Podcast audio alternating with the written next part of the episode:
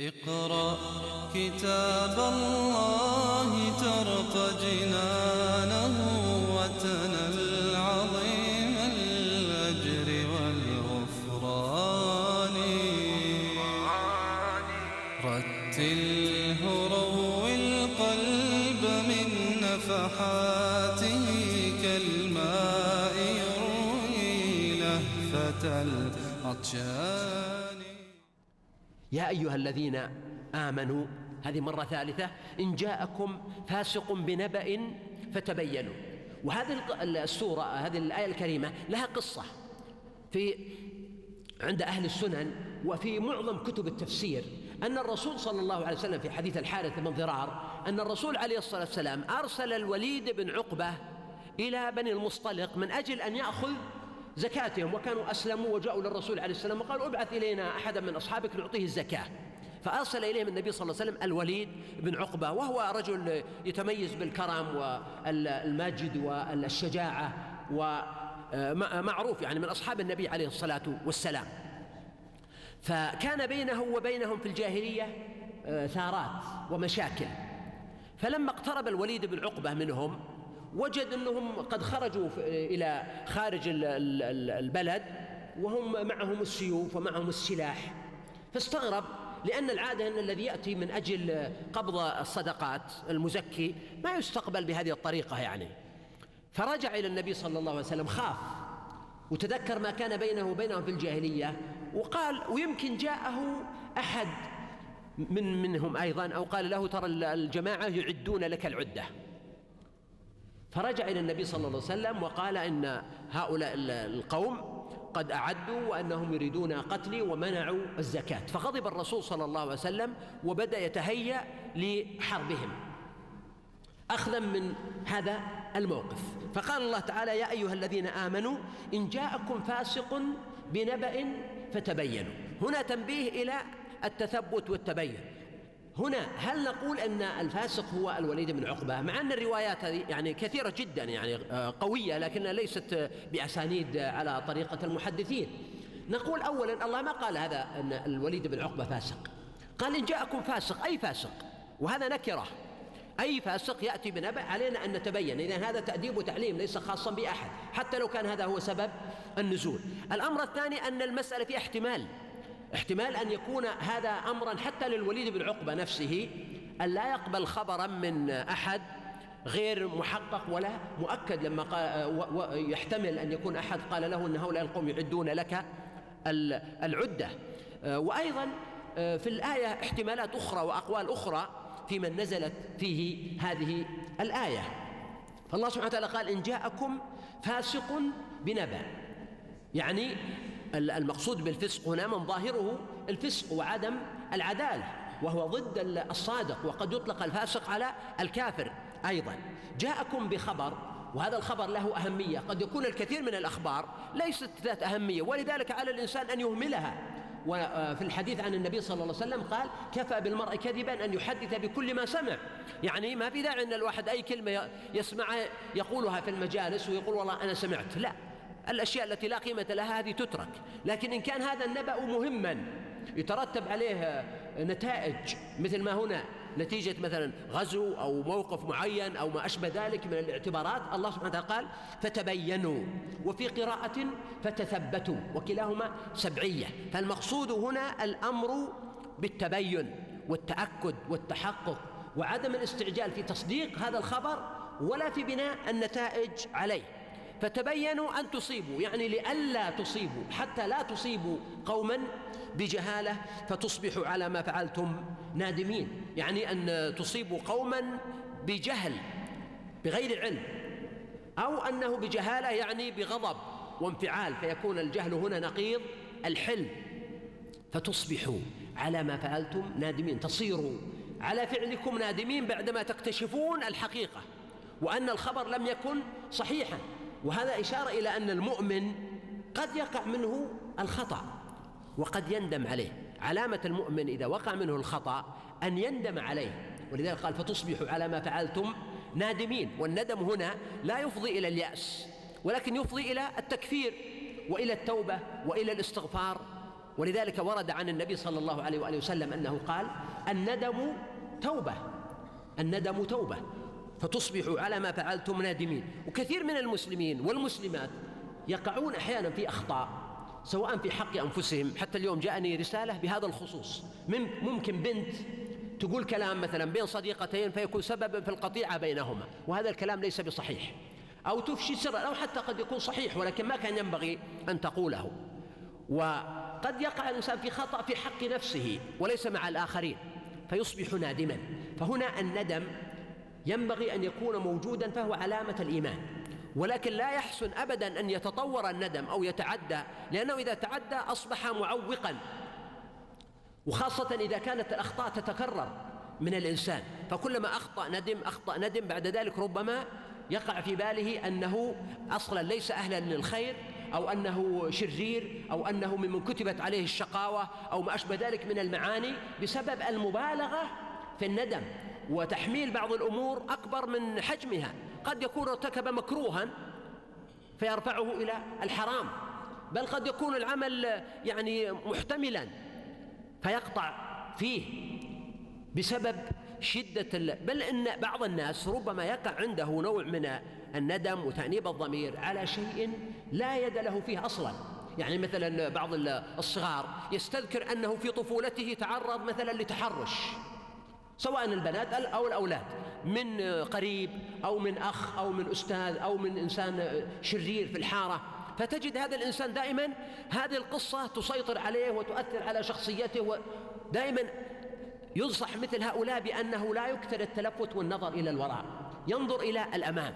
ويحاول أن يدرب نفسه على نسيان الأشياء التي ليس لها أهمية وليس لها قيمة وليس أمامك مجال. أن تصححها أو تعدلها حاول أن تتناساها وتنشغل بالأشياء الواقعية ويكون تستعيد ثقتك بنفسك. قال واعلموا أن فيكم رسول الله. شوف هذا المعنى العظيم. هو فيهم عليه الصلاة والسلام وهم يعرفون ذلك تماما ويشاهدون ويصلون خلفه لكنه يذكرهم ويقول واعلموا أن فيكم رسول الله. أولا تذكير بهذه النعمة العظيمة التي يعني من لم يعايشها ربما يصعب عليه أن يتصورها أن يتصور أنه والله جبريل عليه الصلاة والسلام ينزل بالوحي والناس يشاهدون الرسول صلى الله عليه وسلم والوحي يتنزل عليه ويسمعونه رطبا من فمه. أيضا قضية واعلموا أن فيكم رسول الله فيها إشارة إلى أن الوحي موجود وأن بعض ما تقترحونه أو بعض ما تقولونه قد يتحول إلى واجب أو إلزام بسبب أن الوحي لم ينقطع. ولذلك قال النبي صلى الله عليه وسلم في حديث سعد إن أعظم أو من أعظم المسلمين جرما من سأل عن شيء فحرم هذا الشيء من أجل مسألته. وقال الله تعالى يا أيها الذين آمنوا لا تسألوا عن أشياء إن تبد لكم تسؤكم.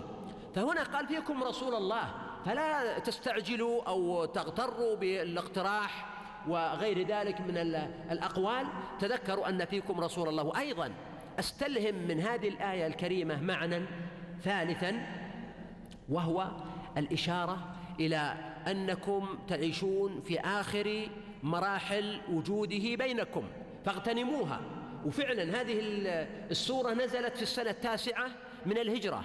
وبعدها قبض النبي صلى الله عليه وآله وسلم بنحو سنة أو تزيد. إذا هذا فيه دعوة لهم وتذكير باغتنام وجود الرسول صلى الله عليه وسلم بينهم. وهذا مناسب تماما لقضية الأمر بالأدب معه وعدم رفع الصوت. ها هو عليه الصلاة والسلام في آخر وأكمل وأتم مراحله بعدما فتح الله عليه وأنزل عليه آه، الوحي وأتم له الدين. واعلموا أن فيكم رسول الله. لو يطيعكم في كثير من الأمر لعنتم. عنتم يعني العنت هو المشقة والصعوبة وقد يطلق على الإثم أيضا. فهو يقول لهم لو أطاعكم الرسول عليه الصلاة والسلام في كثير من الأمور لأعنتكم والرسول عليه السلام من صفته لقد جاءكم رسول من أنفسكم عزيز عليه ما عنتم حريص عليكم بالمؤمنين رؤوف رحيم. فلو أطاعكم في بعض الأمور لأعنتكم. كيف؟ أنه ممكن ناس ما شاء الله متفوقون ولديهم قدرة على العمل يتمنون شيئا فيفرض على الناس جميعا فيعنتهم يعنت الضعفاء الذين لا يستطيعون. هذا احتمال.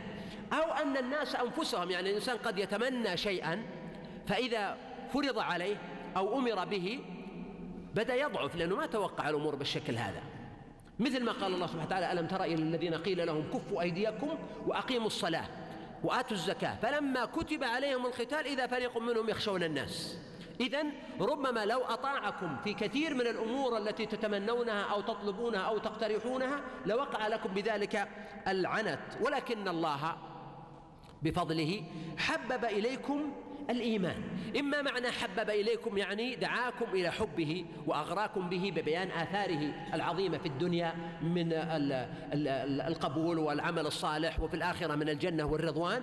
وزينه في قلوبكم. وهذا أيضا معناه أن هناك تحبيب بمعنى آخر وهو أن الله تعالى وضع حب الإيمان في قلوبكم. فأصبحتم تحبون الإيمان. وكما قال النبي عليه الصلاة والسلام ثلاث من كن فيه وجد حلاوة الإيمان ومنها أن يكره أن يعود في الكفر بعد إذ أنقذه الله منه كما يكره أن يقذف في النار. لو يطيعكم في كثير من الأمر لعنتم ولكن الله حبب إليكم الإيمان يعني بالفعل وزينه في قلوبكم فأصبح الإيمان في قلوبكم حسنا وهذا يحصل مع الوقت. يحصل لبعض الناس بشكل سريع كما حصل لأبي بكر الصديق ولذلك سمي الصديق لأنه أول من آمن ولم يتردد. لكن أكثر الناس الإيمان لا يقع لهم دفعة واحدة. فعامل الزمن مهم في قضية الإيمان. يعني كونك مثلا كم عندك في, في الإسلام؟ عندي مثلا عشر سنوات خمسة عشر سنة وهذا شيء جربناه وجربه غيرنا. أنه مع الوقت كثير من الشبهات تنجلي وتذهب أصلا يصبح الإنسان لا يفكر فيها ولا يبحث عنها أصلا. وكثير من الطاعات تسهل على العبد لأنه تعود عليها مثل الصلوات الخمس والصوم والحج. بل إنه لو لم يفعلها لشعر بنقص لأنها أصبحت جزءا من تكوينه ومن شخصيته. وربما ألهم قراءة أو ألهم علما أصبحت هذه جزء جزءا من شخصيته. فهذا من معنى قوله أن الله حبب إليكم الإيمان وزينه في قلوبكم. فكأنه يقول لهم إن الله تعالى أعطاكم هذا العطاء العظيم وهو حب الإيمان وتزيين الإيمان في قلوبكم. فلا تطلبوا شيئا لا يكون لكم فيه مصلحة وربما تعجزون عن تحمله. وكره إليكم الكفر والفسوق والعصيان. هذه ثلاثة أشياء هي متداخلة. الكفر والفسوق والعصيان. كل هذه الأشياء تسمى كفرا وتسمى فسوقا وتسمى عصيان لكن إذا اجتمعت كما في هذه الآية الكريمة فلا بد أن نحمل كل كلمة على معنى. فنقول المقصود بالكفر هنا هو الخروج من الإسلام كالشرك. وأما الفسوق فهو ارتكاب الكبائر كالكذب والسرقة والزنا والفواحش التي يصبح الإنسان بها فاسقا إذا أصر ولم يتب. منها. وأما العصيان فلعله ما دون ذلك من الذنوب والصغائر وغيرها مما هو دون الكبائر. أولئك هم الراشدون. يعني أولئك الناس الذين امتحن الله قلوبهم للتقوى وحبب الله تعالى إليهم الإيمان وزينه في قلوبهم هم الراشدون. وهنا الرشد أصبح صفة أو انطباع في شخصياتهم شخصيات رشيدة. وهذا أيضا مصطلح أو لفظ قرآني ليس كثير التكرار. ذكره هنا أولئك هم الراشدون.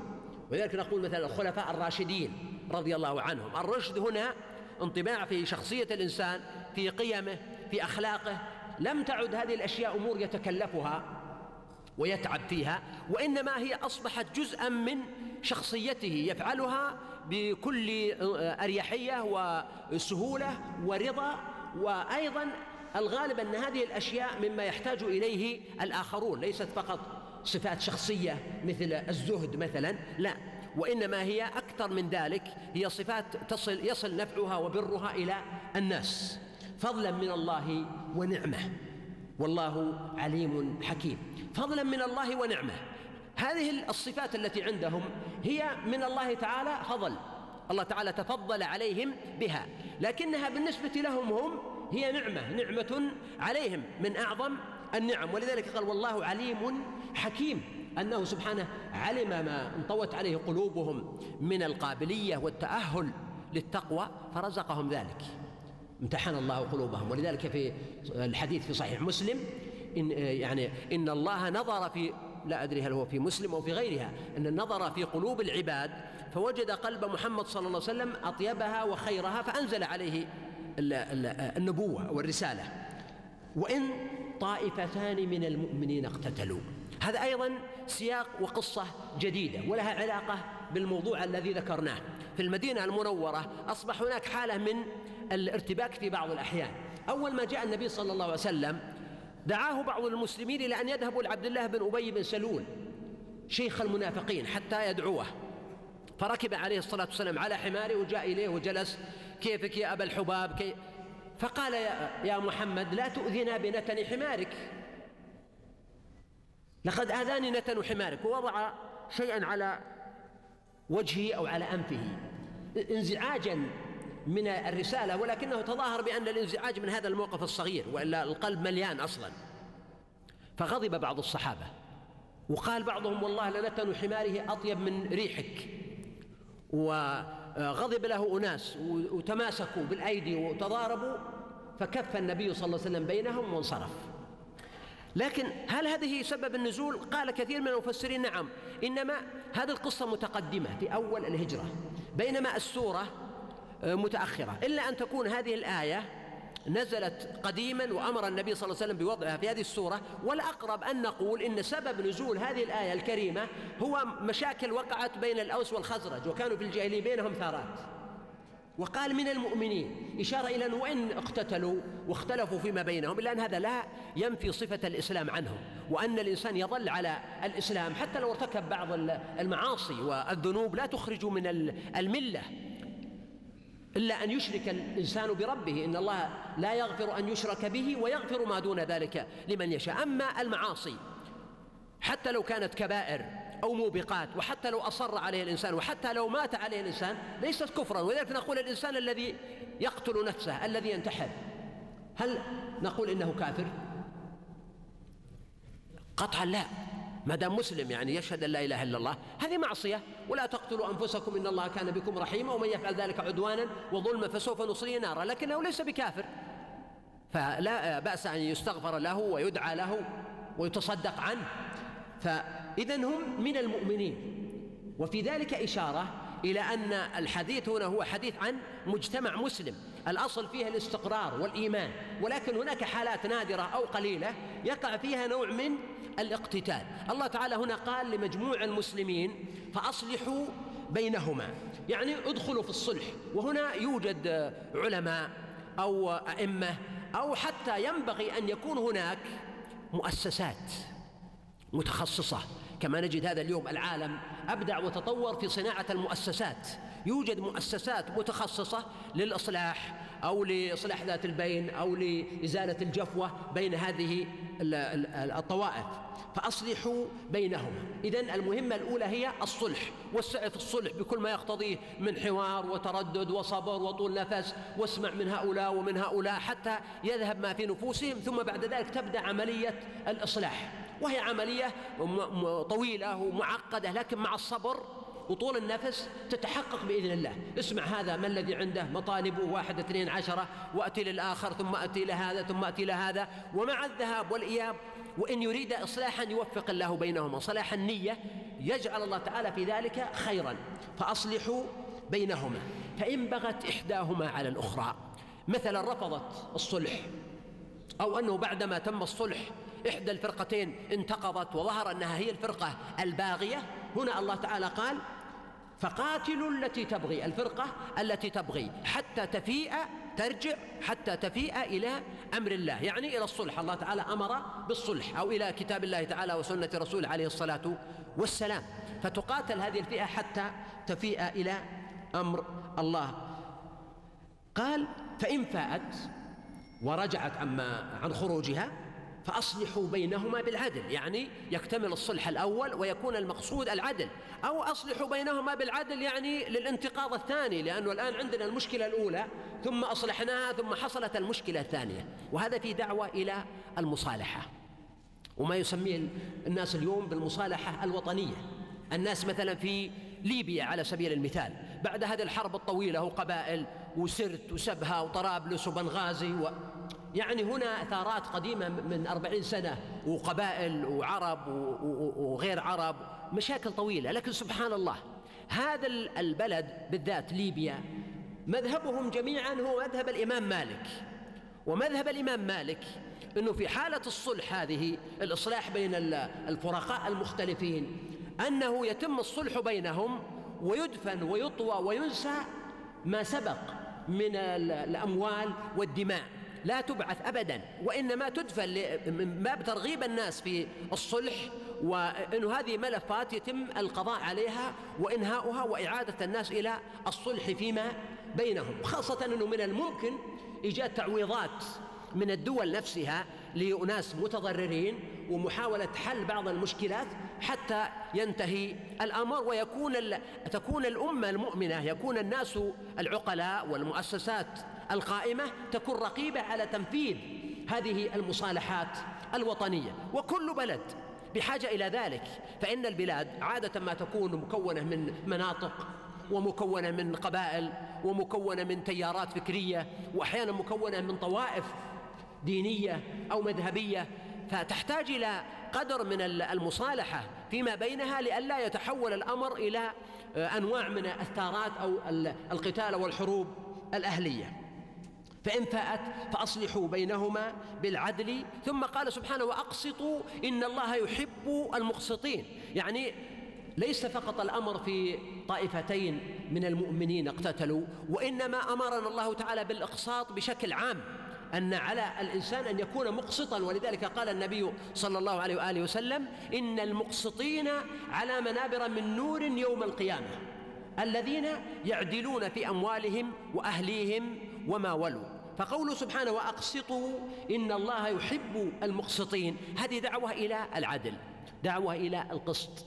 بالعدل قامت السماوات والأرض. العدل مثلا بين الأولاد اتقوا الله واعدلوا بين أولادكم. والأولاد هنا يشمل الأولاد؟ والبنات. بعض الناس يعطي أولاده قد يكون ثري يعطي أولاده مبالغ ضخمة جدا وفك لهم أحدث موديلات السيارات ويعني الولد يكون مدلع أحيانا.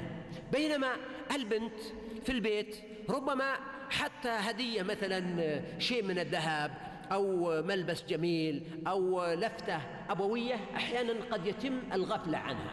وقد يتذرع الأب أن هؤلاء الأولاد يعملون معي أو يعني يستخدمهم في أشياء لكن مع ذلك يبقى أن العدل مطلوب. وليس المقصود يعني فيما يتعلق بالآباء.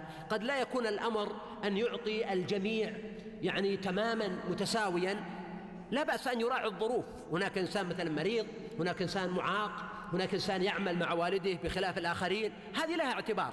ولكن أيضا لا يجوز أبدا أن يتعمد الأب أو حتى الأم أن يهمل أحدا منهم. الأمهات أحيانا قضية العاطفة القسط بالعواطف. قد تكون الأم تحب واحدة من البنات. ولذلك ما ترى آه، يعني عيوبها أبدا. وعين الرضا عن كل عيب كليلة. بنت مثلا ممكن ما تشتغل ولا شيء ومع ذلك دائما البنت هذه تحصل على المديح وعلى الدعاء. بينما بنت أخرى ربما تكون ممتازة مع أمها وتخدمها وشغيلة في البيت ومتفوقة في دراستها ومع ذلك ربما أن الأم يعني دائما آه، تزجرها وترفع صوتها عليها. لماذا؟ هل هذا على سبيل الميانة مثلا أنها تدري أن هذه البنت مثلا طيعة؟ أو أن يعني ظروف وجود هذه البنت ولادتها ربما كانت ظروفا صعبة ولذلك الأم يعني لم تتشبع بمحبتها؟ فهذا من القسط. وأقسطوا إن الله يحب المقسطين. اقرأ كتاب الله ترق جنانه وتنل عظيم الأجر والغفران. رتله روي القلب من نفحاته كالماء يروي لهفة العطشان